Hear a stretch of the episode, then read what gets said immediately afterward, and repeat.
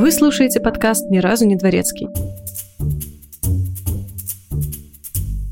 И в этом эпизоде обсуждаем человека, который послужил для Стивена Кинга прототипом знаменитого Пенни Вайза в книге «Оно», и несмотря на то, что убил 33 человека, удостоился рукопожатия от первой леди США Розалин Картер. Данный выпуск будет содержать описание кровавых сцен и сцен насилия.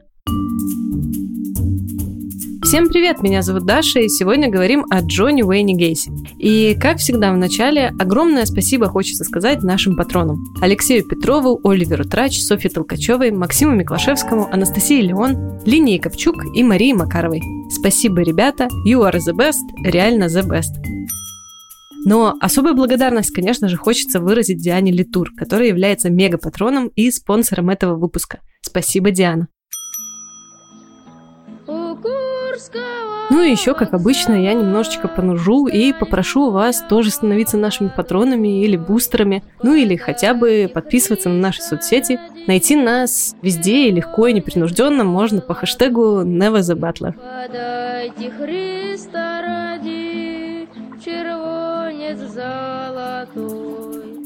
Что ж, Джон Уэйн Гейси. Если вы где угодно начнете искать про него информацию, то первое, что вам сообщат, что Гейси — это жуткий ужасный клоун-убийца. Хотя на самом деле ни одного свидетельства того, что он кого-то убил в костюме клоуна, нет. Да, он исполнял роль клоуна э, на благотворительных праздниках, и, надо признаться, выглядел абсолютно жутко. Но этот факт и убийство — это как бы два отдельных факта из его биографии. Хотя, если, конечно, посмотреть на то, как его персонаж клоун Пога выглядел, представить, что он похищал и ел детей, можно вообще на изище, и, наверное, поэтому за ним такой образ и прозвище и закрепились. Вообще, как обычно тут у нас водится, давайте начнем в хронологическом порядке. Джон Гейси родился 17 марта 1942 года в Чикаго в семье Мэрион и Джона Стэнли Гейси. Он был вторым ребенком из трех и единственным мальчиком. Отец его был человечком, давайте все вместе хором, пьющим и жестоким. И, конечно же, как любой уважающий себя домашний тиран, бил всех, но особенно сына. Джон-младший, которого на минуточку отец назвал в честь мускулинного эталона тех лет Джона Уэйна, был мальчиком слабым, болезненным, пухлым и романтичным, чем невероятно бесил главу семейства. Джон Гейси-старший был жутким гомофобом и любое проявление тонкой детской натуры считал бабскими соплями и постоянно унижал сына. Он, например, привлекал пятилетнего Джона к работе по дому, типа вот забор, вот краска на крась забор. А потом избивал его и ругал за подтеки краски на банке, например. И прям реально избивал. Его излюбленным местом в доме был подвал, он никого туда обычно не пускал, но вот э, Джон Гейси потом рассказывал, что отец затаскивал его туда и за малейший косяк подолгу лупил там ремнем. На фоне такого вот отца мать же напротив была женщиной мягкой и понимающей. Ничего удивительного, что маленький Джон предпочитал проводить время с ней и сестрами, помогая с готовкой на кухне или копаясь в саду. Отец орал в таком случае на мать, мол, растишь мне тут, как бы это цензурно, человека нетрадиционной ориентации. И вот что смешно и грустно одновременно. Несмотря на всю эту мускулинно-гомофобную повестку дома, довольно рано Джон Гейси обнаружил в себе особый интерес к лицам своего пола. Где-то в возрасте 12 лет он вступает в бойскауты, и тут, видимо, у него случилось первое пылкое чувство к кому-то из друзей. В этом же возрасте примерно он украл нижнее белье матери с целью примерить и посмотреть, как оно. Но мать пропажу обнаружила, и в этот момент, видимо, доверие между ними треснуло по шву, так сказать. Она, во-первых, наругала Джона, а во-вторых, все веселье превратила в постыдное наказание. Заставила его таки надеть белье и сказала, что если он еще раз его возьмет, она заставит его в таком виде выйти на улицу. Ну и, естественно, когда к окончанию школы Джон уже четко осознает, что испытывает сексуальный интерес к парням, он мало того, что ни с кем не делится данным открытием, так еще и сам для себя никак не может это признать. Он встречается с девушками, как и все. Какого-то бурного трепета в нем это не вызывает, но в его картине мира быть геем это вообще самое страшное, что может с тобой случиться. Интересно, кстати, что он впоследствии называл себя исключительно бисексуалом. Говорил, что женщинами занимается чистой и светлой любовью, а вот мужчины это так, для животного секса. И что, мол, гетеросексуалы интересуют женщины в первую очередь, а у бисексуала на первом месте секс. Плевать с кем. А геи это вообще фу, грязь, гадость, ошибка природы, и он не такой. И он, кстати, так вот считал вплоть до самой смерти. Но это и отвлеклась. В возрасте 18 лет Джон сбегает от семьи, что, конечно, очень удивительно, он же рос в атмосфере любви и принятия все это время. Так вот, сбегает в Лас-Вегас, где сначала подрабатывает на станции машин службы спасения, а потом устраивается на работу в похоронное агентство помощником и ночным сторожем. И вот тут спустя два месяца случился странненький эпизод. Вообще Гейси рассказывал, что затасковал по дому и решил вернуться в Иллинойс. Но во многих источниках пишут, что в один день в морг поступило тело 16-летнего парня. Гейси по одной версии решил прилечь к нему в гроб и словил эрекцию, испугался и решил ехать домой. По второй версии некрофилия имела таки место быть. Гейси также испугался, решил уехать. И по третьей версии некрофилия имела место быть. Хозяин агентства узнал об этом, заявил в полицию даже, но там делом не заинтересовались, а Гейси быстренько решил сбежать. История одна удивительней другой, но, как итог, он позвонил матери, попросил ее уговорить отца принять его обратно и вернулся в родительский дом. Начало, начало. После чего Джон поступает в бизнес-школу, по окончанию которой он устраивается продавцом обуви. Но мы же в Америке, и вот спустя пару месяцев American Dream Come True, и Гейси повышают до управляющего обувного отдела в универмаге Спрингфилда, штат Иллинойс.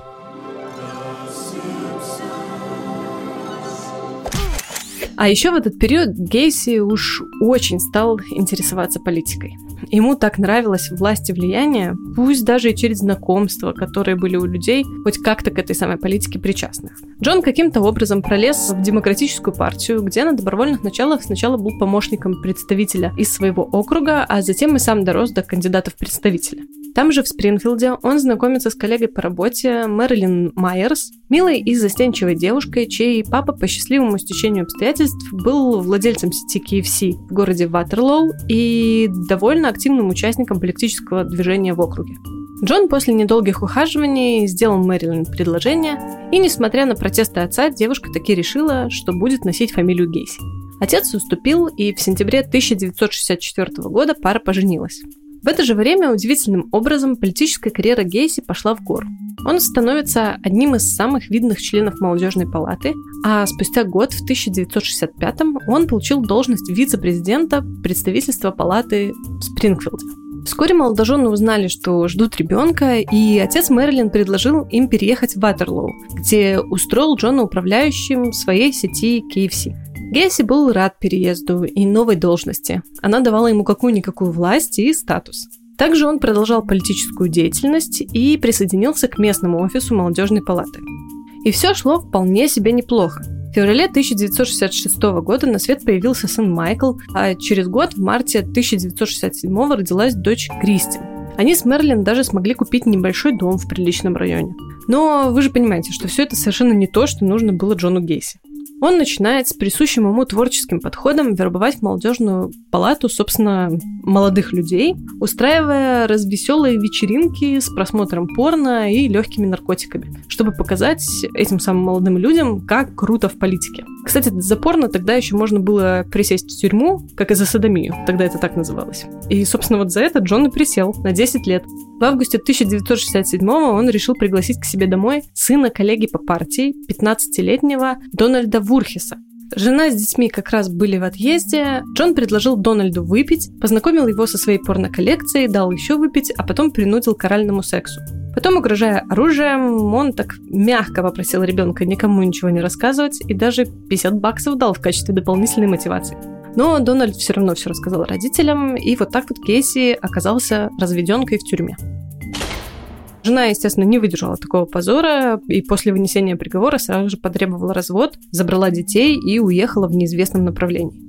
Что особенно удивительно, Джона за совершение несовершеннолетнего и садомию отправили почему-то не в тюрьму, а в такое исправительное учреждение тюремного типа. Там он благодаря своей врожденной хитрожопости стал управляющим на кухне и всего спустя 18 месяцев был освобожден условно за примерное поведение.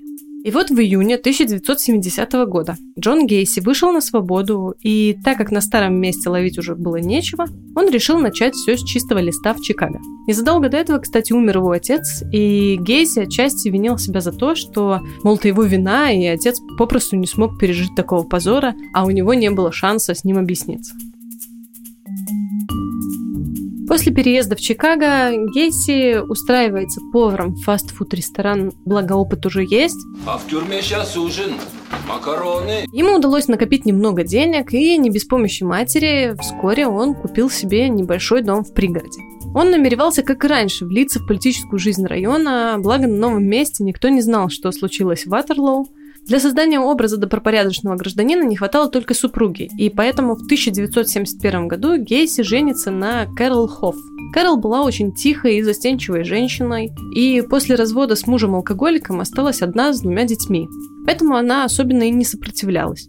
Спустя год Гейси уволился из ресторана и открыл свой собственный бизнес – небольшую строительную компанию PDM Constructors – с помощью этого своего начинания он э, пробился и в демократической партии, так как охотно брал заказы на различные благотворительные проекты, а также часто помогал коллегам-демократам со стройками и ремонтами их домов. Гейси, надо отметить, хорошо делал свою работу, и неудивительно, что предприятие было весьма и весьма успешным. А вот что удивительно, так это то, что Джон частично посвятил свою нынешнюю жену Кэрол в подробности своего прошлого, рассказал о тюремном сроке и о своей бисексуальности. Ее, в принципе, не сильно это смутило. На контрасте с агрессивным и пьющим бывшим всего-то судимость и бисексуальность. Подумаешь вообще. Что он ей не рассказал, так это то, что в первый год их брака, в 1972 году, он совершенно случайно убил человека.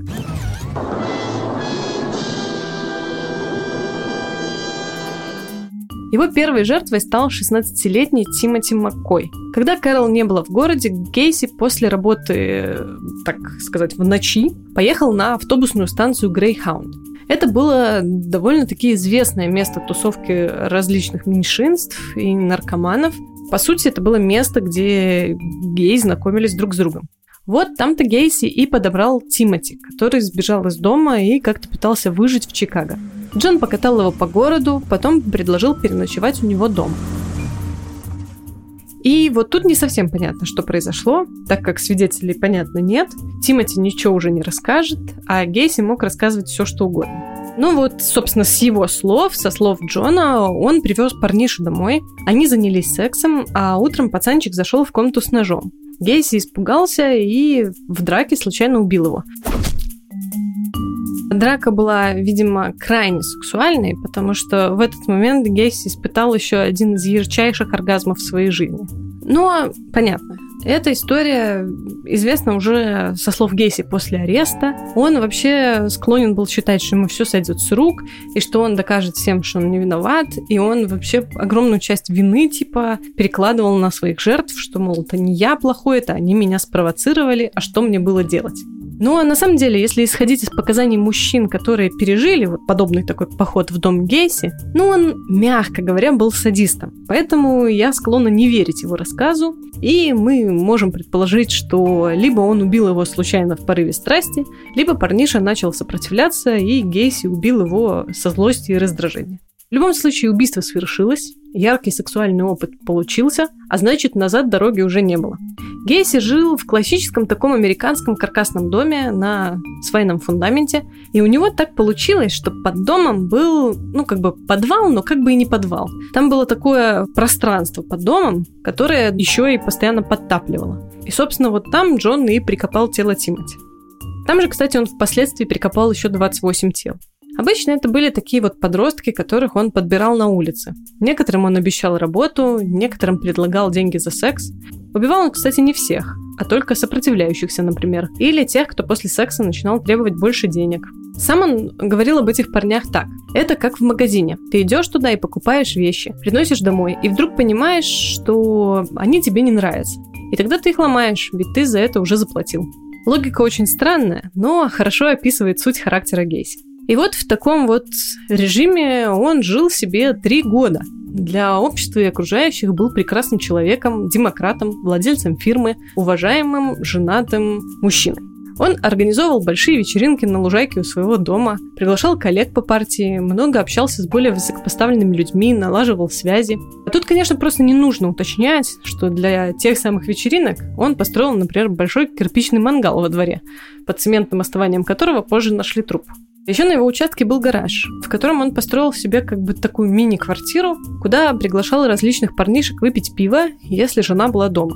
Гараж был крайне удобно расположен, из дома легко можно было вообще не заметить, если Гейси вернулся и тусит там. Кстати, его жена Кэрол позже рассказывала, что в принципе догадывалась, чем он там занимается. Для нее довольно быстро стало понятно, что не сильно она его и привлекает в сексуальном плане, а вот все эти молодые ребята, которые работают у мужа на ферме, наверное, ну не просто так тусят с ним в гараже.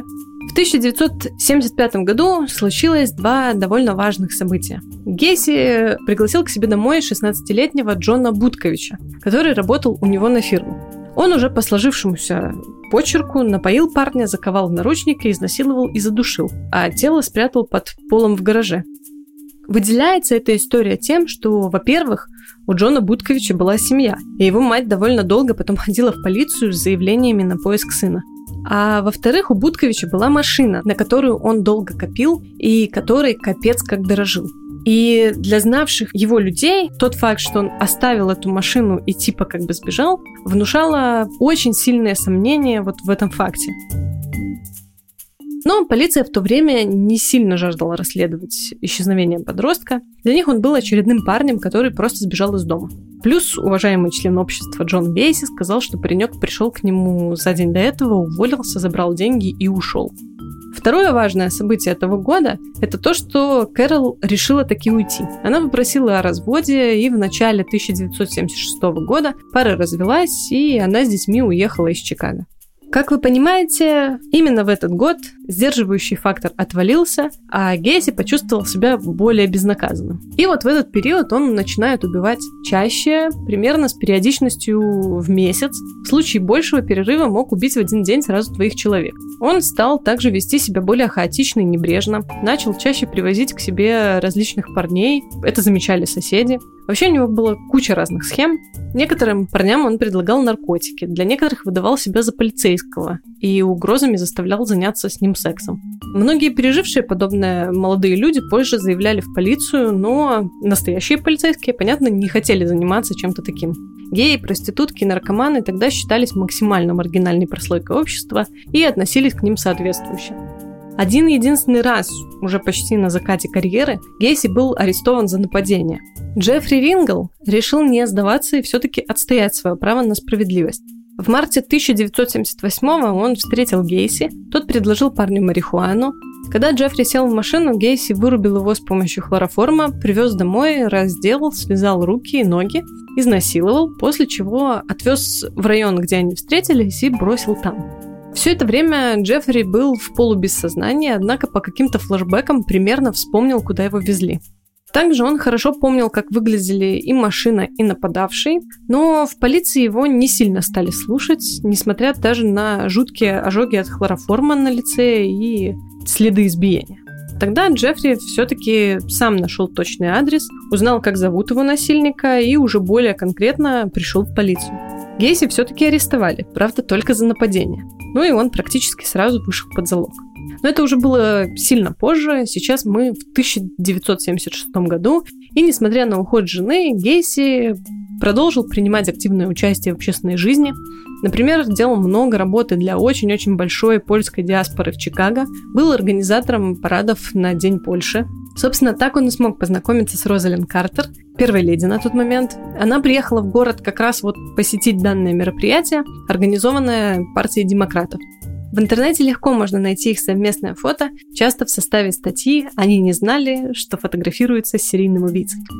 Кстати, вот в тот же период примерно и родился на свет тот самый клоун Пого. Он был частью активной политической жизни Джона. Гейси придумал этот образ и выступал с ним на парадах, благотворительных мероприятиях, для детей в больницах. Клоун был совершенно жуткий. Вообще у Гейси с клоунами какая-то история явно была связана, так как картины с клоунами у него висели еще и по всему дому. Однако, как я уже говорила, нет никаких данных, что он кого-то вот так вот в образе клоуна убивал. Я уже отмечала тот факт, что после ухода жены Гейси стал вести себя более небрежно. Вся эта его активная общественная жизнь, плюс уже 32 убийства, сошедшие с рук, давали ему вообще абсолютное ощущение вседозволенности и безнаказанности. И вот 11 декабря 1978 года Гейси совершил таки свою роковую ошибку. В аптеке, где он должен был делать ремонт, подрабатывал 15-летний Роберт Пирст. Мальчик копил деньги на камеру и хотел еще дополнительно устроиться на подработку в фирму Гейси. Около 7 часов вечера он сказал коллеге, что выйдет на 5 минут поговорить с Гейси, и больше не вернулся. Родители паренька уже через пару часов забили тревогу, обратились в полицию. Девушка из аптеки подтвердила, что он вот, да, выходил на пару минут поговорить с мистером Гейси, а потом должен был дождаться родителей и ехать домой. Полиция собрала список людей, которые могли иметь отношение к исчезновению. Стандартная процедура, они начали проверять их на наличие судимости и прочее. В списке, естественно, был Джон Гейси. И внезапно оказалось, что у него единственного из списка есть судимость, да еще и какая. До этого, по всем заявлениям, никто из полицейских даже не думал проверять что-то подобное. Ну мало ли, что там гей какой-то заявил, мало ли чего Гейси на него напал. Но тут уже и контекст был совершенно другой. Полиция приехала к Гейси рано утром на следующий день и попросила проехать с ними в участок. Он довольно грубо их отшил и сказал, что приедет потом сам, типа не до вас сейчас. На самом деле отшил он их, потому что у него в доме лежал в этот момент труп Роберта Пирса, но полицейские тогда об этом не знали. Сразу же после их визита Гейси позвонил знакомому юристу со связями в полицию и такой типа «Разберись, чего они вообще меня трогают?» Юрист позвонил, типа все узнал говорит, ну, пацан пропал, стандартная процедура, беседуют со всеми, едь в участок. И Гейси в полицию таки приехал. Но в 4 утра, весь в грязи и кровище, и, конечно же, там никого не было из тех, кто хотел с ним поговорить, и он просто уехал домой. Но дежурный полицейский все записал. И про грязь, и про кровищу. На следующий день Гейси приехал в участок снова в 11 утра и, конечно же, начал все отрицать. Мол, я важный-приважный человек, оставьте меня в покое, какое вообще мне дело до какого-то пацана. Полиция попросила разрешения обыскать его дом, он отказался, но так как он был главным подозреваемым, им быстро выдали ордер. Они приехали, обыскали все, нашли цепи, наручники, секс-игрушки различные, нашли вход в подвал, посмотрели на грязь, но нигде не увидели ничего свежекопанного. Поэтому тщательнее проверять не стали. Еще они нашли пару странных вещей, типа кольца старшеклассника с инициалами JAS и чек на проявку фотографий из аптеки, где работал и откуда пропал Роберт Пирст. Но ничего не нашли, за что Гейси можно было бы вот прямо сейчас привлечь или арестовать. Джон Гейси был человечком не очень приятненьким и с полицейскими вел себя настолько надменно и явно агрессивно, что они решили все-таки просто так не сдаваться и установили за ним слежку чисто в качестве психологического давления, так как о наличии этой самой слежки они сразу же и сообщили Гейси. Тот, в свою очередь, старательно делал вид, что ему плевать, но полицейские все-таки были настроены решительно. Они параллельно начали проверять данные по остальным его приводам, начали общаться с работниками его фирмы, и внезапно стало выясняться, что вокруг Гейси упоминалось как-то так подозрительно много имен молодых людей, которые вот были, работали, а потом внезапно пропали. Так вот, например, всплыло имя и Джона Будковича. И после этого полиция, естественно, начала подозревать Гейси еще активнее. Он же, в свою очередь, решил подать ответный иск на полицию за преследование. Позже выяснилось, что кольцо, которое нашли в его доме, также принадлежало парню, родители которого давно уже заявили о пропаже.